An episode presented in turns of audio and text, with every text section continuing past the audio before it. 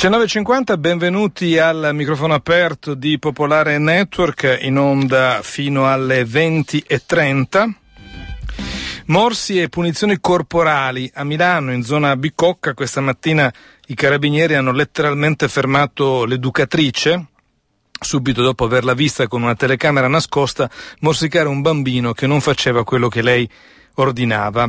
Su 179 strutture del genere accreditate dal comune è un'eccezione, eh, verrebbe da dire fortunatamente, ma resta comunque un'eccezione molto preoccupante perché stiamo parlando di bambini piccolissimi che potrebbero rimanere dunque fortemente traumatizzati da questo genere di eh, punizioni.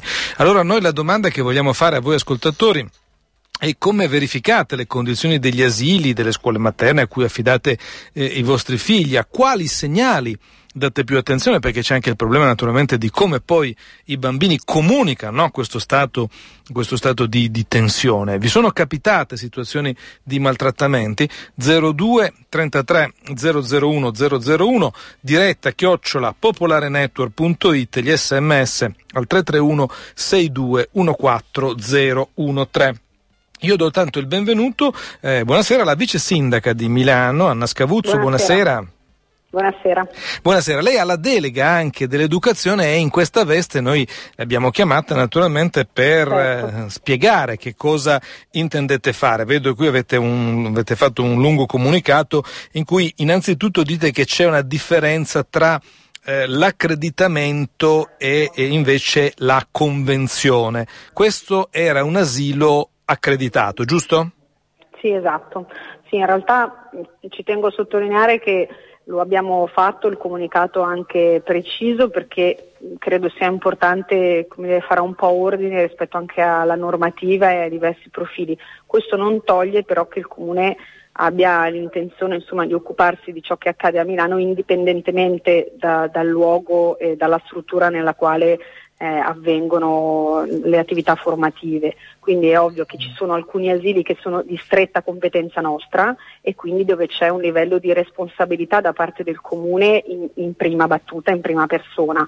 Però come dire, ci teniamo anche a far sì che ci sia una visione di insieme rispetto a tutti i servizi che eh, a Milano vengono erogati per i bambini. Senti, ma qual è la... necessario... Mm. No, scusi. Prego, prego, certo, certo, finisca. Cioè no, era necessario porre alcune, alcuni distinguo perché dan, danno un po' anche contezza de, della realtà dei fatti. Detto questo, però, nessuno vuole accantonare la questione dicendo beh non è successo in un asilo del no, comune, certo. quindi fa niente. Ecco. No, no, no, quello ci mancherebbe. Ecco, però la, la, differenza tra eh, le diverse forme accreditamento e convenzione qual è? Perché poi alla fine credo che in buona parte sia anche una questione burocratica, cioè uno per mh, mm, poter fare, poter gestire un asilo privato deve presentare una serie di documenti e questo è una prima verifica. Poi dopo però cosa scatta? Scatta? Scattano i controlli poi a posteriori? Sì, io penso che ci siano due livelli nella mm. costruzione di relazione fra il comune, le famiglie e chi eroga i servizi.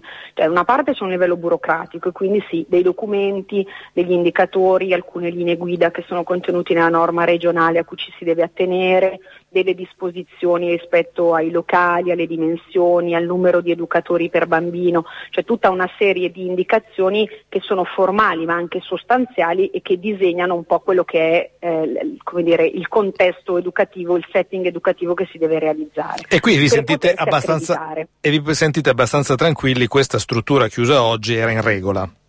Eh, eh, di fatto, anche rispetto al controllo che ASL ha mm. fatto mm. qualche mese fa, formalmente eh, sì.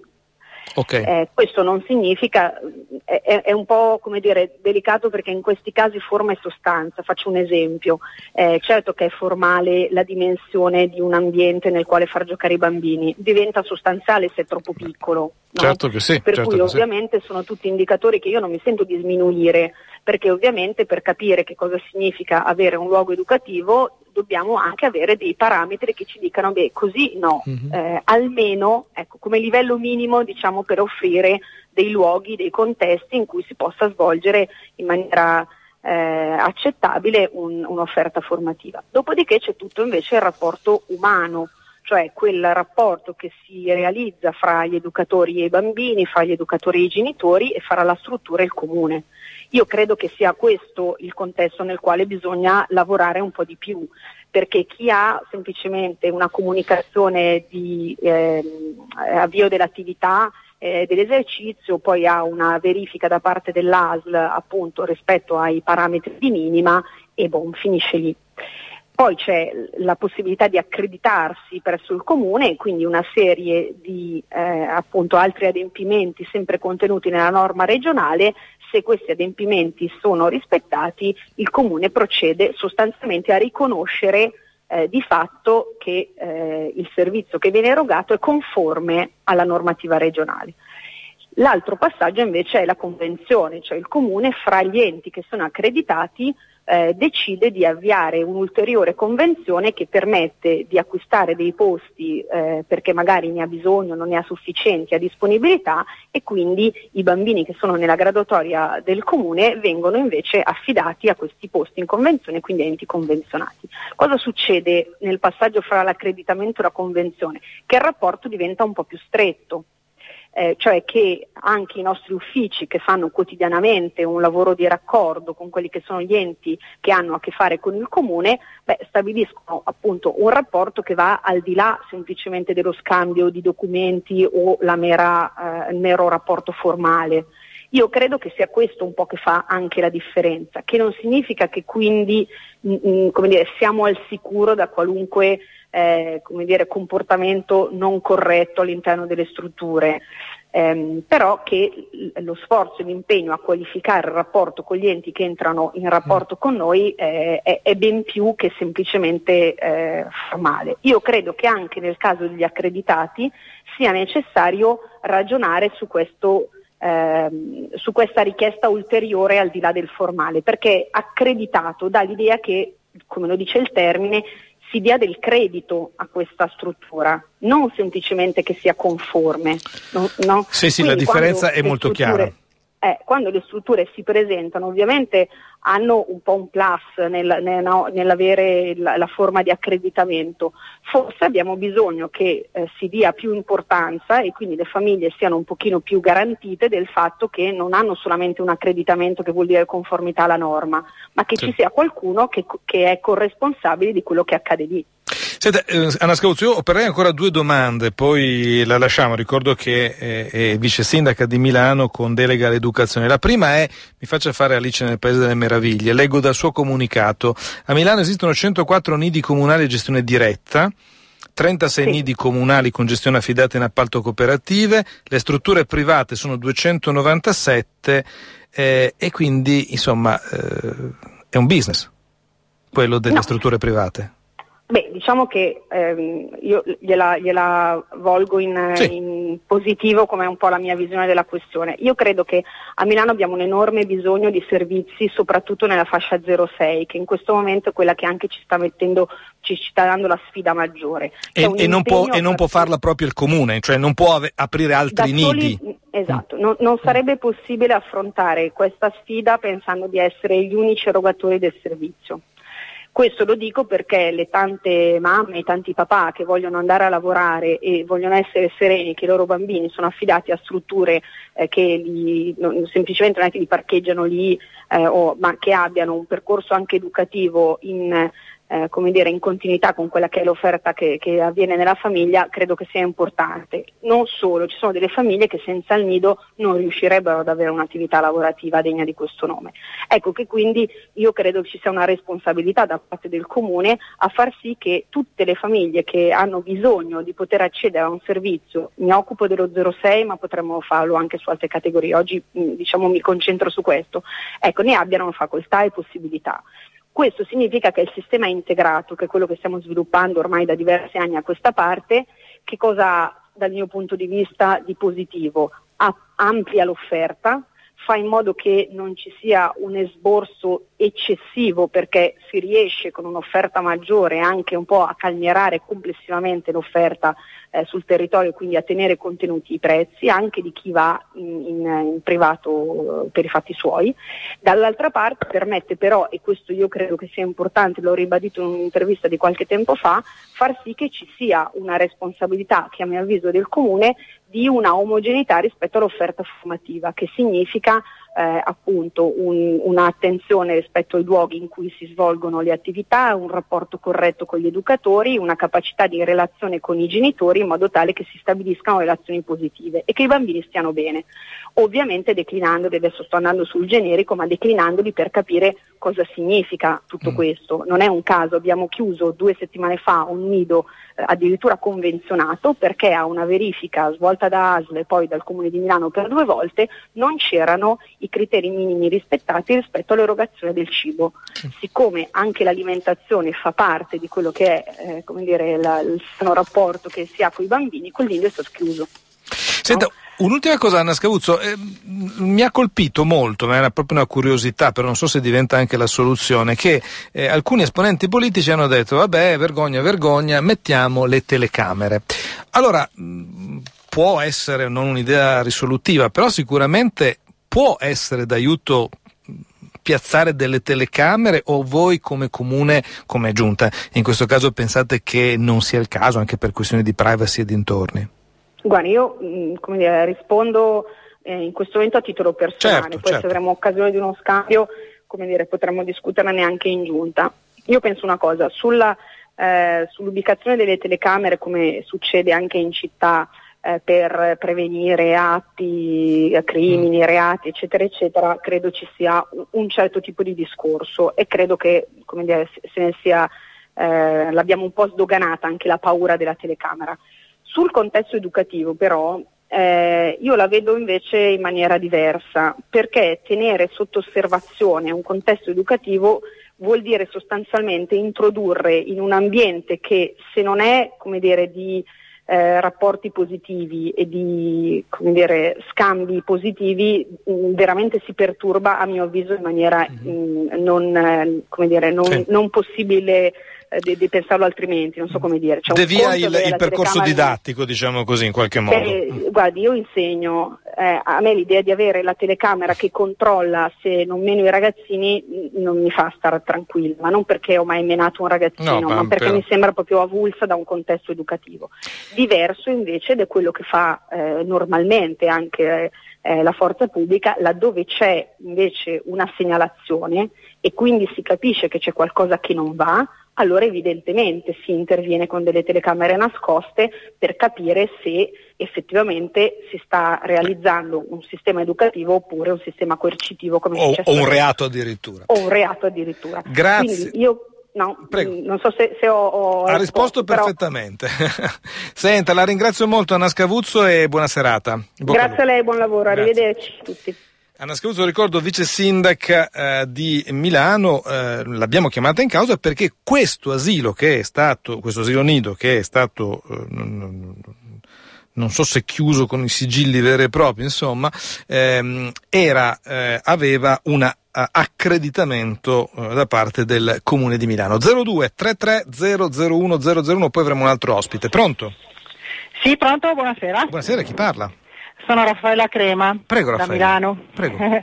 ehm, intervenivo sulla, mh, approfittando sì, della, anche dell'intervista di Anna Scavuzzo eh, che conosco in un certo senso mm. perché io sono coordinatore della rappresentanza cittadina delle commissioni mensa uh-huh. delle scuole di Milano sì. e ha anche sfiorato il tema alimentazione ma quello che volevo dire era proprio questo, cioè l'accreditamento delle strutture per il Comune di Milano dove non è sufficiente la capacità dei nidi comunali, eh, dà proprio l'idea della, dire, del fidarsi della sicurezza. Quindi mm. eh, sappiamo tutti che eh, una struttura accreditata poi convenzionata per il momento deve rispondere, come diceva eh, la vice sindaco, a dei requisiti formali. Sì. Poi però appunto la relazione si deve stringere su tutta una serie di temi, come anche quello dell'alimentazione, cioè, dove... Lei dice che eh, non è eh, stato fatto abbastanza. Ma io ho i report dei genitori che controllano il pasto eh, nelle scuole milanesi e anche negli asili nidi, dove a differenza delle altre scuole non possono entrare nel refettorio dove i bambini sì. mangiano. Mm per ragioni chiaramente di, eh, di rapporto con i bambini, no? Si mm. immagini un bambino piccolo mm. piccolo, vede la mamma, non, mm. Eh, non capisce però, niente. Ri, rimaniamo, rimaniamo, sul tema come dire delle violenze, però capisco sì. che lei vorrebbe tornare su questo tema, però eh, perché ci interessa soprattutto quello. Sì. Ha qualcosa da segnalare in proposito? Sì. Eh, segnalavo appunto sul discorso della relazione più stretta, eh, spero che la vice sindaco vada in questo senso, ma eh, mi sentirei di mm. perorare eh, un, un un pochino di più, giusto che appunto la paura della telecamera comincia a essere un po' sdoganata, ehm, un pochino di controllo perché purtroppo eh, abbiamo esperienze mh, più o meno in tutta Italia di come eh, le diciamo, intercettazioni ambientali, che in questo caso sono telecamere, non siano lì per spiare, ma soprattutto nelle strutture dove nessuno difende i clienti, mi spiego meglio, asili nido, case di mm. Sono eh, posti dove ci vuole un controllo sostanziale di mm. che cosa succede dentro. Ci okay. sono purtroppo condizioni da tenere con, sotto controllo, soprattutto perché si immagina Dove con... ci sono i soggetti più deboli. Esatto, Grazie. con una crisi fra l'altro di lavoro come adesso lei si inventa di fare l'educatore di asilo nido perché c'è domanda, mette in piedi una, un asilo nido, ha i suoi requisiti formali per avere l'accreditamento del comune e poi dentro cosa succede? Grazie, Nessuno buona serata. Pronto? Sì, chi parla? Savino. Prego Savino. Sono sbigottito uh-huh. dalla oratoria del vice sindaco perché eh, ha detto una, l'unica cosa importante è che le iniziative private sono più numerose di quelle pubbliche. Sì. Eh, questa è una cosa scandalosa, no? Cioè, noi Sala ha organizzato non, non da adesso, però adesso siamo d'accordo. Va, bene dare, no, dare no, contro Sala e la Scavuzzo, però non da adesso. Non voglio dare colpa a nessuno, ah, ma appunto, voglio semplicemente ah. dire che questi personaggi che governano a Milano, come magari altrove, sono molto bravi a spiegare ciò che si dovrebbe fare, si potrebbe fare, ma la sostanza è che non da adesso si dà Ma torniamo però, torniamo però sul tema, il tema è un altro. Telecamere, telecamere, telecamere, se vuoi la risposta eh, breve, no? Mm. Non ha senso, io, eh, perché uno deve aver paura di essere con, non controllato? Visto, è un documento che io facevo l'insegnante, se metto la telecamera nella, nella mia aula non ho niente per scuola, non ho paura così a garanzia mia e a garanzia dei, dei, degli studenti o dei bambini. Grazie. Questa, però questo momento per piacere, eh, Radio Popolare fa benissimo, ma ci sono dei punti sui quali bisognerebbe insistere con maggiore eh, puntigliosità sulle inefficienze perché danno l'accreditamento, danno la convenzione, ma dopo chi va a controllare? Grazie, Nessuno. buona serata. Mamma mia che fatica, riuscire a tenervi sul tema come eh, quello che chiediamo stasera, visto che stiamo parlando di non so se è esatto chiamarle violenze, sicuramente morsi e punizioni corporali però lasciano dei traumi naturalmente anche ai bambini ed è per questo che abbiamo chiesto aiuto a Daniele Novara. Buonasera, benvenuto. Ah, buonasera, salve a tutti. Daniele Novara è un pedagogo, si dice così? Pedagogista. Pedagogista si dice, ho sbagliato. È un pedagogista che spesso abbiamo sentito in queste in trasmissioni analoghe perché eh, vorremmo capire, diciamo così, che segni lasciano eh, questo genere di violenze che eh, sono state anche riprese dalle telecamere, per cui quelle sono innegabili, diciamo così. Beh, va detto che è l'età più fragile e più delicata di tutta eh, la fase della vita. E quindi eh, questi sono traumi che lasciano dei segni profondi anche perché purtroppo non li ricordiamo, quindi non possono arrivare alla consapevolezza della nostra coscienza, quindi restano in una zona eh, psichica che è assolutamente inaccessibile, quindi sono proprio le situazioni come dire, più, più pericolose e per cui è vero, siamo di fronte a qualcosa di veramente inquietante e qualcosa che non dovrebbe assolutamente succedere. E eh, la mia riflessione va al personale, insomma, sì, questi sì. educatori o presunti tali, ecco, com'è potuto succedere che persone così, non dico incompetente, ma sbagliate, eh, siano finite a occuparsi di bambini eh, con delle responsabilità così significative. Ma adesso non vogliamo crocefiggere naturalmente la persona, sarà la magistratura a dire se bastano certo. questi 12 mesi di sospensione da, dalla professione, però è evidente che è una persona che perde completamente la pazienza, non riesce a gestire una situazione dopo pochissimi minuti e con i bambini credo sia assolutamente naturale, no? Esatto, voglio dire una cosa molto chiara e che è anche una proposta eh, che sostengo da un po' di tempo, siccome si tratta proprio di controllo emotivo nei confronti dei bambini, quindi di una questione che conosciamo molto bene dal punto di vista tecnico, ecco allora io dico che invece di eh, continuare a spremerci le meningi sulle telecamere, eh, perché non ci spremiamo le meningi sulla necessità di fare un'operazione molto più semplice che non ha alcun costo, ossia di fare un classico test attitudinale sulla gestione emotiva, cioè delle proprie emozioni, al personale che vuole diventare personale educativo di bambini 0-3 anni, che è l'età più importante della vita. Ecco, quindi questo personale non può essere selezionato solo perché ama i bambini o perché ha un titolo di studio. Le emozioni sono una questione molto molto delicata, quindi se una persona perde il controllo perché il bambino gli ha eh, fatto qualcosa che non doveva fare. Evidentemente abbiamo tutti gli strumenti per fermarlo prima ed impedire che eh, finisca a fare la professione sbagliata ed eventualmente finisca poi sui giornali anche in maniera, in maniera impropria. Un banalissimo test attitudinale sulla gestione emotiva, non costa nulla. Chissà perché non viene fatto, poi questo magari per, se sono beghe burocratiche o di altro genere. Eh, eh, mi chiedo anche perché si vogliono preferire le telecamere. Esatto, però... Lì il business è sicuro. ecco, ma infatti però Dan- Daniele Novara, ecco questo mi interessava perché è andato lei direttamente sull'argomento senza neanche chiederlo, cioè il tema delle telecamere. Eh, Anna Scavuzzo, che oltre ad essere vice sindaco sì. dice di essere educatrice e certo. insegnante, dice ma io mi troverei eh, in imbarazzo ad avere una telecamera certo sempre puntata su di me. Dopodiché Condivido. dice cosa diversa se ci sono dei sospetti, quelli no. Eh, certo. Dice... Ma io dico di più, mm. guardi, ai nostri eh, radioascoltatori faccio questa domanda a bruciapelo. Chi eh, a cuore leggero si sentirebbe di mandare suo figlio 0-3 anni, piccolissimo, in un centro educativo dove c'è così tanta insicurezza che sono state messe le telecamere. Chi, mi chiedo, uh-huh. a cuor leggero mette suo figlio in un posto dove per paura, per paura ci sono le telecamere? Capisse che questo è un attacco frontale alla cultura dei nidi e alla miglior cultura pedagogica che in Italia ha prodotto la Montessori, Reggio Children, Gianni Rodari, Mario Lodi, Don Milani. Questo è un attacco frontale.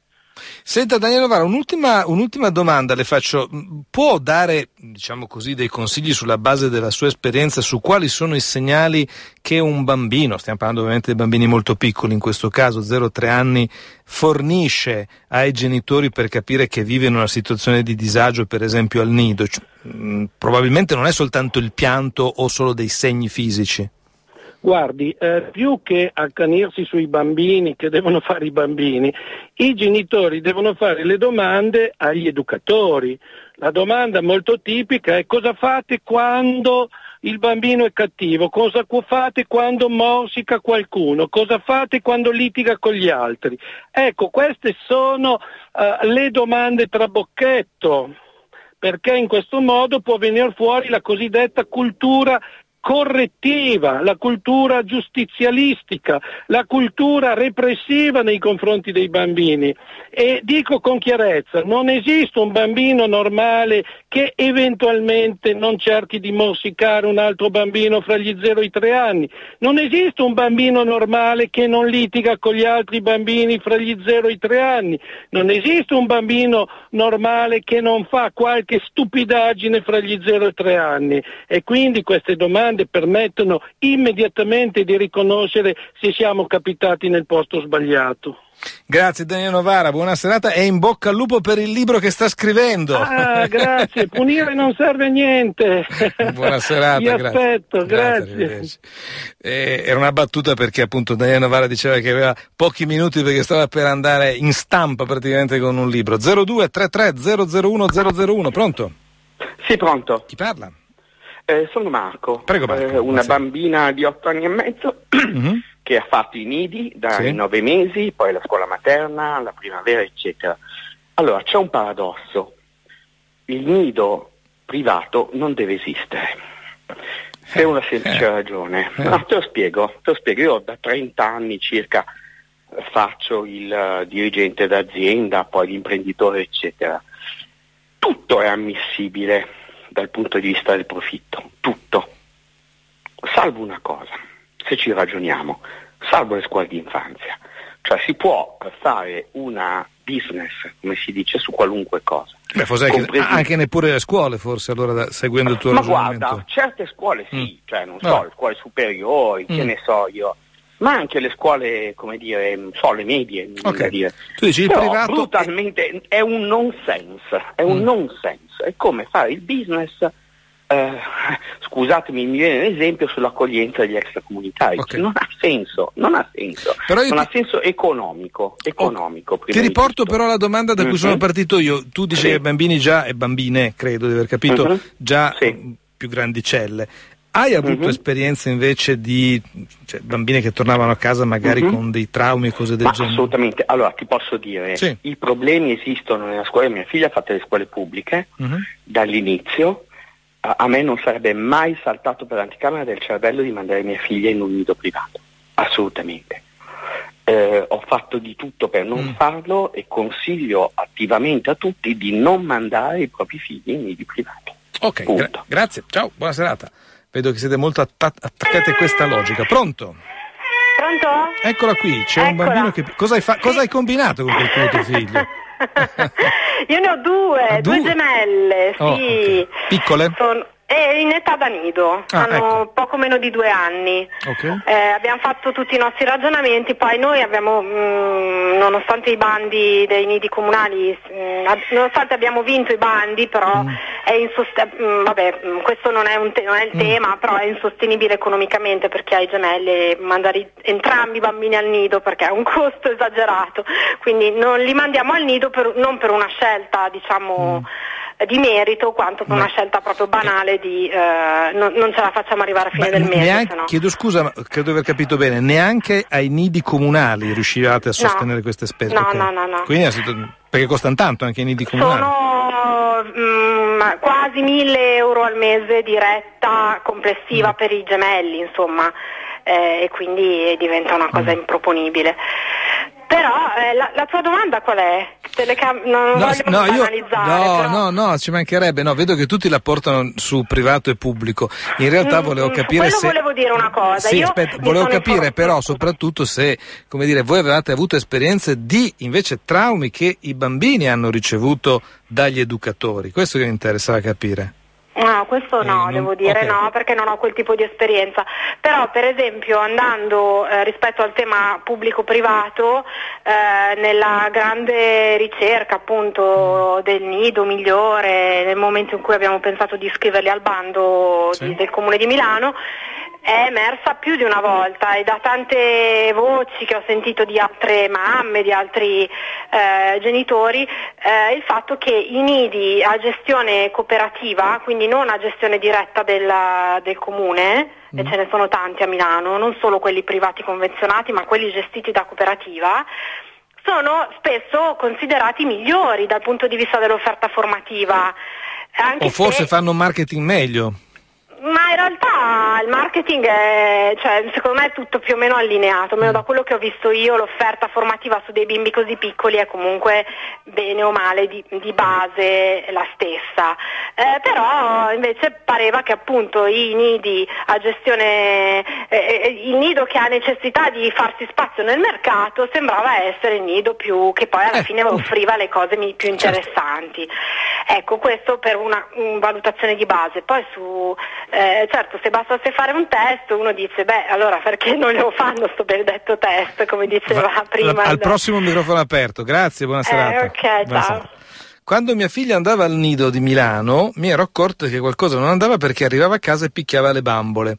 Andando a parlare con due educatrici, di cui mi fidavo, ero riuscita a capire che il problema era un'altra educatrice. Chiesi loro di stare più attenta e questa funzionò. Comunque, quell'educatrice poi se ne andò a lavorare in ufficio in comune. Sono tantissimi invece i messaggi che eh, arrivano eh, a favore, diciamo così, della, eh, del, del, dell'operato, dell'operato, della proposta eh, di Daniele Novara, per esempio Roberto che dice totalmente d'accordo con il test e con l'approccio del professor Novara, mentre eh, vi leggo questa mail a nome, diciamo così, di tutte eh, le altre messaggi che sono arrivati a proposito del pubblico e privato che è una cosa che sta particolarmente a cuore. Conosco i nidi milanesi di prima mano mia moglie è educatrice di asilo nido dal 1990. I nidi comunali sono stati destrutturati attraverso gli anni, con l'avvento di strutture private, accreditate o similari, i nidi comunali sono stati ulteriormente penalizzati. Il personale impiegato nei nidi comunali è sempre stato più che adeguato al servizio. I problemi con gli educatori sono venuti con le strutture private che impiegano chiunque sia a basso costo. I parametri di metratura, disponibilità di servizi igienici, eccetera, sono imprescindibili e indiscutibili. Comunque il problema risiede nella professionalità del personale evidentemente non sufficientemente garantita. C'è poi un'ascoltatrice, un ascoltatore che dice ma perché non dite il nome del franchising? No, non c'è nessuna... Eh, è una mia svista, eh, non, non, non, mi sono dimenticato io di dirlo, non c'è nessun piano. Il nido per l'infanzia che è stato bloccato oggi dopo l'episodio del, eh, di questa educatrice che ha morsicato eh, in faccia un bambino che non rispettava i suoi ordini, le sue richieste, era il Baby World di zona, in zona Bicocca, in Viale Sarca. Eh, l'ho solo dimenticato io.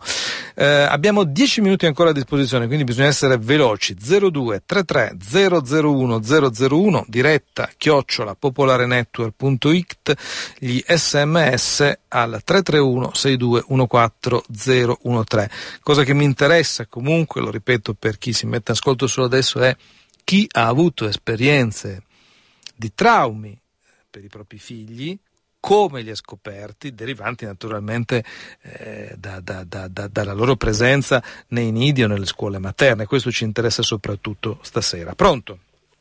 Sì, ciao, sono Tommaso. Prego Tommaso, buonasera.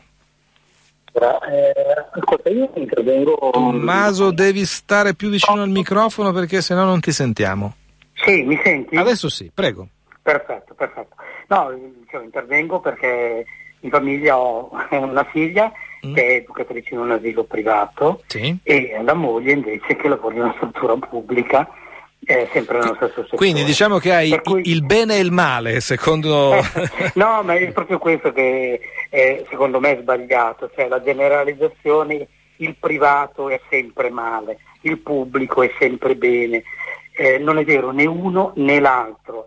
Ha ragione il pedagogista che è intervenuto, eh, quando dice che bisogna verificare se la persona che ha eh, poi la responsabilità di accudire i nostri piccoli, perché mm. anche mia figlia è stata piccola ed è andata in un asilo, è la persona adatta per fare questo lavoro, mm. indipendentemente dal fatto se, se lavora in una struttura privata o in una struttura pubblica. Sì, però, che, tornando... eh, ma chi è che lo verifica se eh, no, attenzione, sia chiaro, eh, non è che, una, non, non è che eh, eh. lo mettiamo su, tuo, su, tua figlia, però intendo dire chi lo stabilisce se è adatta o non adatta a quel tipo di lavoro?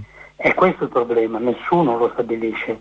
E questo è proprio quello che il professore, cioè il professore pedagogista cercava ha trasmesso. Eh, infatti, Purtroppo quindi test attitudinali c'è. invece servirebbero, secondo te? Eh, ovviamente eh, sono un grande aiuto, che poi mm questo possa escludere a priori che un evento del genere no, certo, possa ripetersi, no, no, certo. certamente no. Ci mancherebbe. Certamente. Poi c'è un altro aspetto, eh, c'è anche una sorta di autocontrollo che eh, deve funzionare eh, nell'ambiente in cui ovviamente i nostri bambini deve, sono inseriti. Mm. Cioè, voglio dire, i colleghi, sia del privato che del pubblico, eh, se vediamo che è qualcosa che non, che non va, deve essere Senti, ovviamente mi- responsabilità anche loro. In un, in un- Eh, proprio in un telegramma, perché abbiamo altre telefonate adesso, Certo. ma com'è il dialogo tra, appunto, come dicevi tu, tua moglie che lavora in una struttura pubblica e tua figlia che lavora in una struttura privata? Cioè si eh, ammette tua figlia che è peggio, si lavora in condizioni eh, meno, meno, mm, eh, meno dignitose, diciamo così, eh, lì nelle strutture private? No, non è vero in assoluto, nel Mm. senso ehm, cioè, il fatto che lavori in un asilo privato non vuol dire che non lavori bene, eh, vuol dire eh, che lavori in un modo leggermente diverso, Mm. nel senso che un asilo privato non è, ehm, cioè non voglio neanche essere frainteso, eh, ovviamente lo scopo eh, di un asilo privato è quello non tanto di fare il business, perché poi in realtà il business dietro, se si fanno bene i conti, ce n'è ben Mm. poco, anche se l'idea mh, dovuta all'apertura di una, di una struttura privata può essere quella. In realtà è un approccio diverso del pubblico rispetto al privato. Le risorse pubbliche ci sono, purtroppo vengono spese spesso male. In un asilo privato si fa un po' più attenzione su alcuni aspetti eh, delle risorse, su altri un po' meno. Grazie, buona serata. Pronto? Pronto, ciao? Sì, chi parla? Eh, mi chiamo Simone. Prego, Allora, Simone. Tento di, di essere sintetico perché abbiamo poco tempo, però sostanzialmente io faccio l'architetto e la mia ex moglie ha aperto un asilo eh, privato una decina di anni fa, no? Mm. Il, che poi è diventato accreditato, convenzionato e quant'altro. Adesso è convenzionato, quindi ha superato una serie di... Sì, sì, eh, Mm, ok. eh, sostanzialmente confermo tutto il discorso della parte formale, nel senso che lì oggettivamente abbiamo dovuto fare di tutto per rendere lo spazio adeguato, abbiamo avuto controlli e via dicendo. Il eh, passaggio successivo è che ovviamente c'è il, ehm, il controllo, quello che può essere la gestione del nido, alla fine eh, eh, è dato comunque da un gruppo di persone, per cui è vero che c'è l'educatrice, ma poi dopo il ruolo che viene svolto dalle altre componenti, da cosa eccetera, è quello di coordinamento e alla fine uno ha, se vogliamo, come se lo fa bene, eh, un controllo di quelli che Mm. sono gli educatori che ci lavorano dentro. Eh, Anche se sono strutture molto piccole. eh. No, sono molto piccole, nel senso che Eh, in questo di- caso per dire non è una, una- una cooperativa, anzi forse Mm. per- perché è più piccolo è più semplice, perché non hai tante persone che girano in un posto all'altro, sono Eh. eh, due soci e quattro dipendenti e ovviamente il, ehm, il controllo viene fatto dalle, da- da- dalle socie dell'asilo. No? Il, eh, Capisco che sia difficile poter avere un, eh, un controllo senza dei feedback eh, dei genitori, al di là della, della questione formale. No? Sicuramente un'altra cosa che vorrei dire rispetto a quello che è stato detto è che non è un business, cioè questa è una cosa che anch'io ho sempre pensato, poi vedendo i conti e quant'altro, che dice uno paga 600-700 euro al mese di, di asilo nido, chissà che business è. In realtà fatte bene, perché poi ovviamente uno può eh, fare le cose male, cambia tutto, sono strutture ad alto costo perché hanno 3-4 dipendenti ogni 8 bambini, hanno cioè, costi gestionali molto elevati, per Mm. cui alla fine uno questa cosa qua la fa e il vantaggio che lei ottiene alla fine è il fatto che dice fa il lavoro che le piace, eh, ma non- di sicuro non lo posso definire Ah, una as- cosa per cui uno Ascolta, pro- proprio un flash. Quante volte si- sono venuti fuori dei controlli? Fai una media, diciamo così, per vedere se tutto era in regola quello che voi stavate facendo. Ma controlli diciamo rispetto al, Mm. allo spazio sono venuti fuori in dieci anni, 3-4 volte saranno venuti fuori. Il fatto di controllare che tutto fosse a norma, il cibo e via dicendo. Mm. Eh, non saprei onestamente dirti rispetto al, mm, Contenuto al- educativo. al contenuto educativo ci sono progetti, ci sono Mm. ovviamente eh, tutta la, la parte pedagogica ogni anno si manda, ci sono eh, delle riunioni, però in senso è diverso dal fatto di dire Certo. della cosa che può essere sporadica o meno dell'educatore che cioè non è che c'è qualcuno che controlla tutte le ore cosa fa Certo. l'educatore, no? E quindi quel controllo lì davvero ce l'ha sotto mano solo chi coordina la struttura e che ovviamente può avere la percezione del fatto che uno mm. sia, sia, teso, si comporti, abbia degli sca- e, e, via dicendo, allora eh, devo dire, può dire no, tu non sei... Eh, Ti fermo qui. Non va. Grazie. Grazie. Ciao, ciao. Un'ultimissima telefonata, pronto? Sì, ciao, pronto. Prego, chi parla? Eh, chiamo Davide. Prego Davide. Senti, guarda, io eh, per lavoro mi capita durante l'anno di fare almeno due o tre volte dei controlli negli asili, controlli tecnici che non hanno nulla a che vedere con la didattica. Tipo la, quanti metri quadrati ci sono? La, relativo, la diciamo relativo all'impiantistica okay. elettrica. Ah, okay. Ecco eh, con alcune persone ho dei buoni rapporti.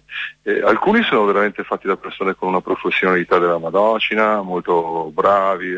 Tecnicamente altri... della Madocina. altri, altri, mi sembra veramente invece gente che l'ha aperto per fare business, poi probabilmente si accorge eh. che il business non lo può fare e quindi si innervosiscono e lavorano male. Ma scusami, ma, ma non, non, ti sei domandato chi, chi, chi, gli ha dato l'autorizzazione? Ma non te la chiede credo nessuno, cioè è una roba molto semplice credo. Addirittura guarda, ti dico una cosa, 4 5, no di più, eh, a settembre mia moglie le è stato chiesto di andare a lavorare in un nido in nero, pagata 2 lire al giorno, senza nessun problema. Questa è la realtà, grazie, buona serata. Buon lavoro, ciao. Grazie, ciao.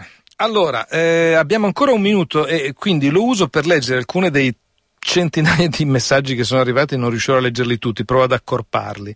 Nel nido privato le educatrici non segnalano, verrebbero licenziate, nel pubblico il controllo reciproco invece funziona bene. Poi c'è un'ascoltatrice, eccola qua, sì, l'ho ritrovata, Lella, sono un insegnante, non penso ci sia niente di male a mettere le videocamere in ogni luogo educativo per bimbi piccoli da 0 a 3 anni, anche 5 oppure con gli anziani. Basta abituarsi, non avrei nessun problema ad accettare, non ho nulla da nascondere, tantomeno ai genitori dei bambini. E infine volevo chiudere con quello che era un po' se volete la sintesi di diciamo così un microfono aperto che volevamo fare eh, questa sera eh, che riguardava appunto quando quel tipo di problemi eh, i traumi rimangono. Ed è Monica che ci scrive dai 2 ai 4 anni delle cosiddette suore ho subito dei traumi. Poi dai 6 ai 10 sempre suole. Non è possibile a spiegare in un microfono aperto cosa si sia vissuto ma i traumi ti seguono tutta la vita. Grazie di aver seguito questa trasmissione che, se lo gradirete, torna domani alla stessa ora. Buona serata.